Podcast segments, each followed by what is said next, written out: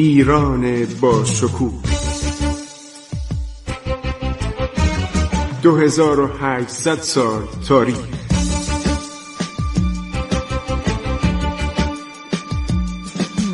عبور از تاریخ.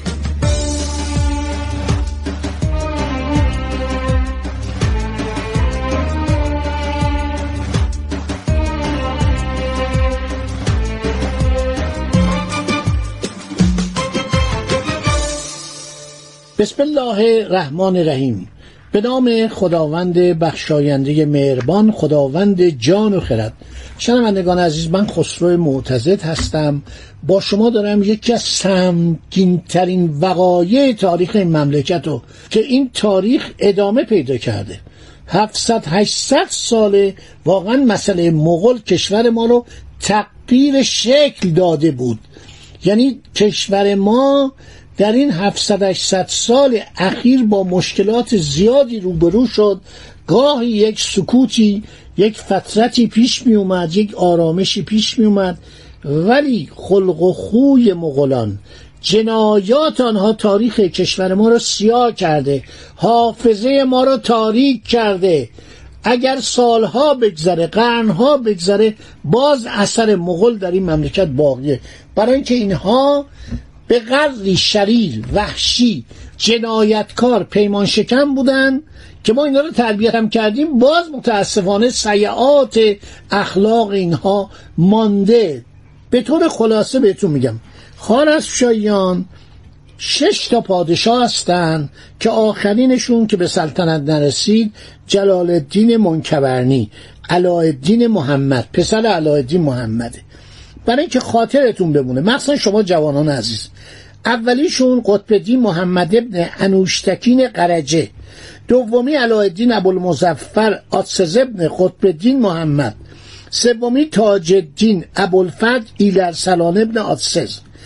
چهارمی جلال الدین محمود سلطان شاه ابن ایلرسلان.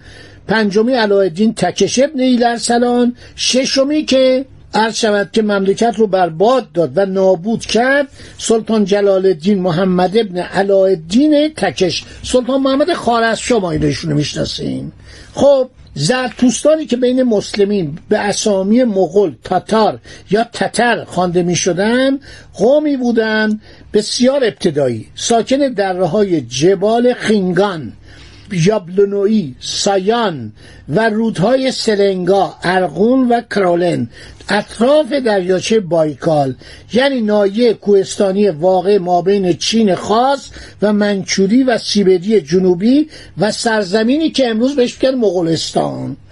اینا هیچ شهرتی در تاریخ نداشتند. یک شخصی به نام عرض چنگیز خان ظهور می‌کنه اینا رو کم کم عرض که نابود می‌کنه. در کتاب های مختلف اومدن تمام طبقات اینا رو نوشتن. مخصوصا خاج رشید الدین فضل الله همدانی. ببینید قبیله تاتال و قنقرات بودن. بعد یک قوم دیگه بودن به نام آویغور. یه اینا خیلی وحشی بودن. زردپوست بودن در آسیای شمالی. کم کم اینها اومدن و متحد شدن. یک طایفه کوچک قیات بودن چنگیزخان از میان اینها برخواسته که مسکن اینها در کنار شعب اولیای آمور و جبال قراقروم بوده. قبایل اویرات بودن آلات بودن جلایر بودن قوم کراییت بودن قبیله نایمان بودن اینا همه قبایل اصلا ایرانی به اینا توجه اصلا کسی داره نمیشناخت. وسط اون بیابونا بودن. این چنگیز خان اسمش تموچینه. در سال 549 هجری در مغولستان متولد شده. پدرش اسمش بوده یسوکای بهادر که رئیس و خان قبیله قیاد از قبایل مغول بوده. خیلی هم آدم شجاعی بوده. بعد اومده مغول های اطراف خودشو مچی کرد. اینا ابتدایی بودن. عرض کردم که اینها گوشت رو میذاشتن زیر زین خودشون یعنی لاشه بزو و این جندیده می‌شد میخوردن. تمام این مطالبی که بنده دارم میگم از سیاحتنامه سیاهان اروپاییه. برای که اونها چشمشون باز بود. من همین پلان کارپینو رو که میگن کیشیشه وقتی کتابشو میخوندم واقعا احساس که یه نظامیه. چقدر اطلاعاتش کافیه؟ در همه چی دقت کرده. اینا به اون الان ربطی نداره. الان ما اصلا امروز کاری نداریم. این مال گذشته است. مال 700 سال پیش. اینها این سفرهایی که از ونیز می اومدن. برای اینکه اروپایی مخصوصا ایتالیایی همه جا پیداشون می‌شد شما نگاه کنید در زمان ساسانیان اینا هفتاد هزار نفر در ایران بودن. در تمام ادوار بعد از اسلام پیداشون می‌شد می اومدن. مثلا ما دربار المقتدر بالله رو می‌تونیم از نوشته های اون سفیر دولت بیزانس که اومده تشخیص بدیم که مثلا سربازا کجا وامیستادن غلاما کجا وامیستادن وزرا چی بوده. عرض شود که وضعیت دربار اون شکوه و دربار خلافت بغداد. چشمای بازی داشتن یادداشتم می‌کردن. خیلی هم کنجکاو بودن. بنابراین تموچین بعد از مرگ پدرش که این در اون موقع سیزده ساله بود چون یسوکا میمیره سایرین می‌خوان اینو اذیتش کنن می‌خوان نابودش کنن. این شروع می‌کنه فرار می‌کنه از میان کرایت ها میره و عرض شود که یکی از خواه می‌کشه و اعتبارش بالا می‌گیره کم کم بهش میگن چنگیز خان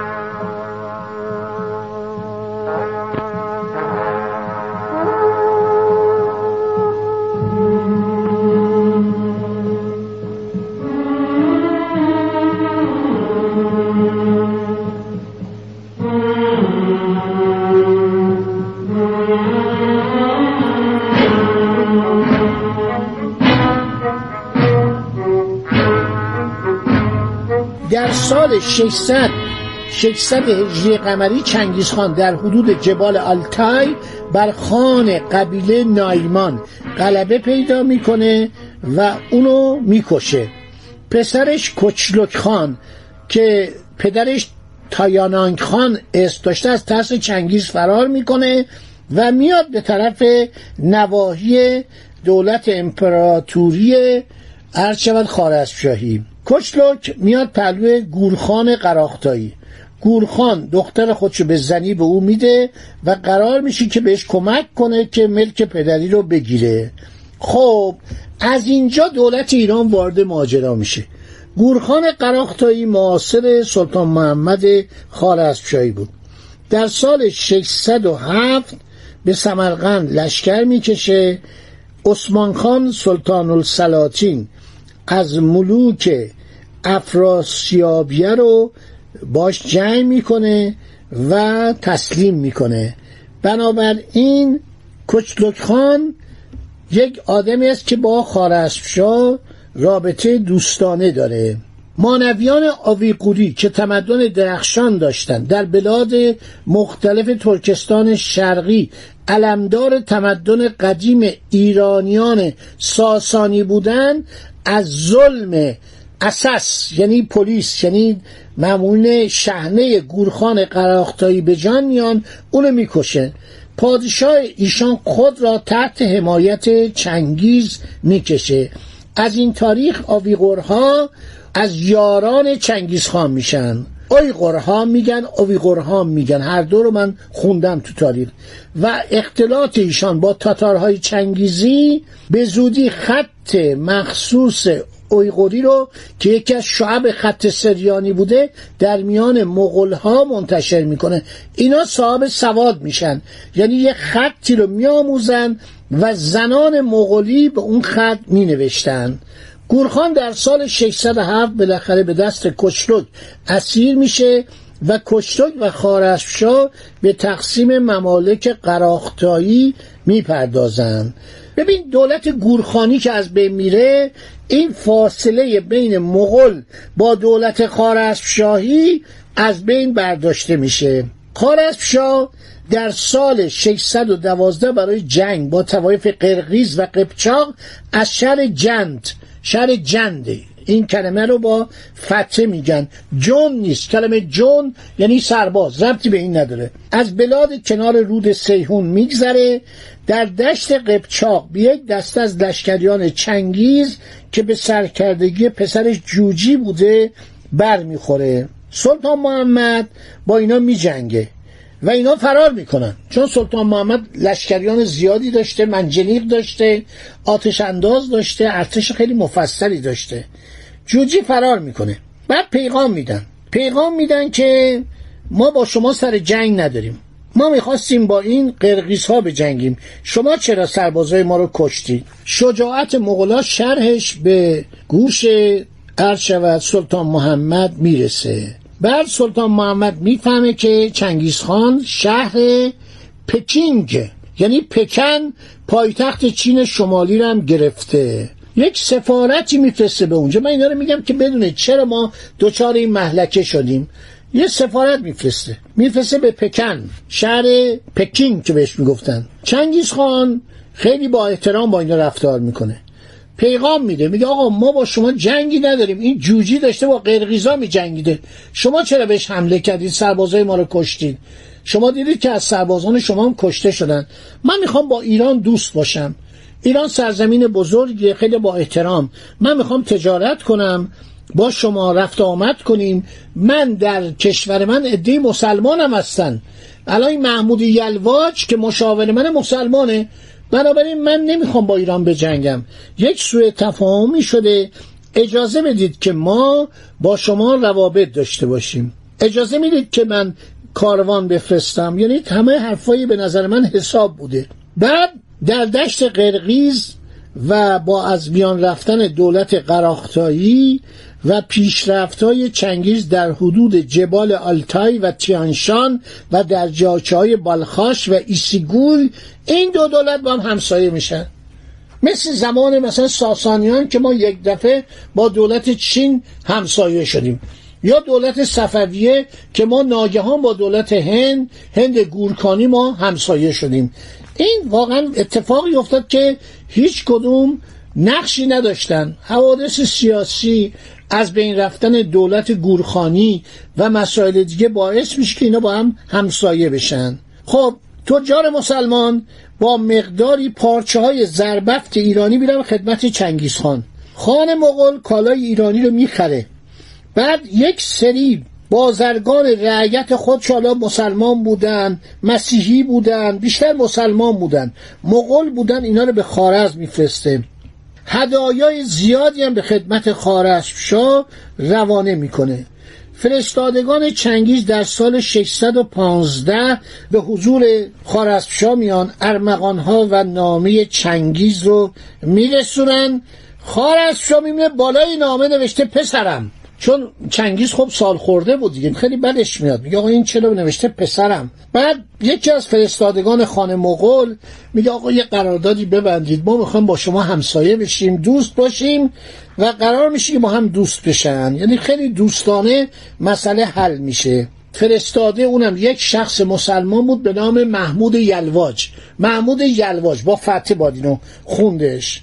بعد جمع کثیری از بازرگانان مغول بین 450 تا 500 نفر حرکت می‌کنن به طرف ایران.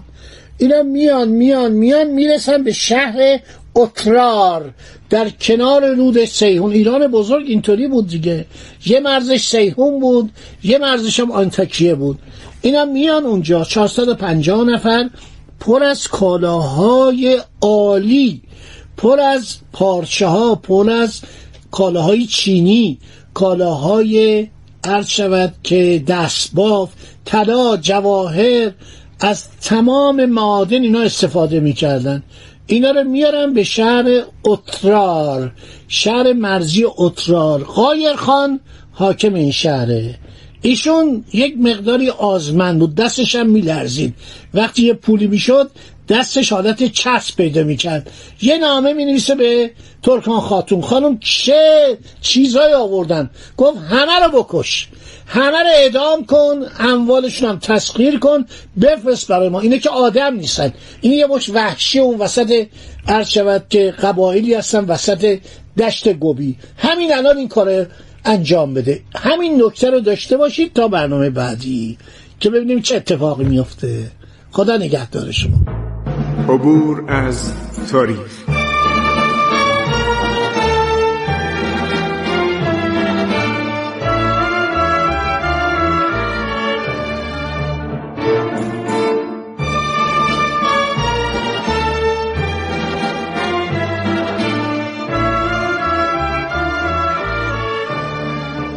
ایران با شکوه. 2800 سال تاریخ.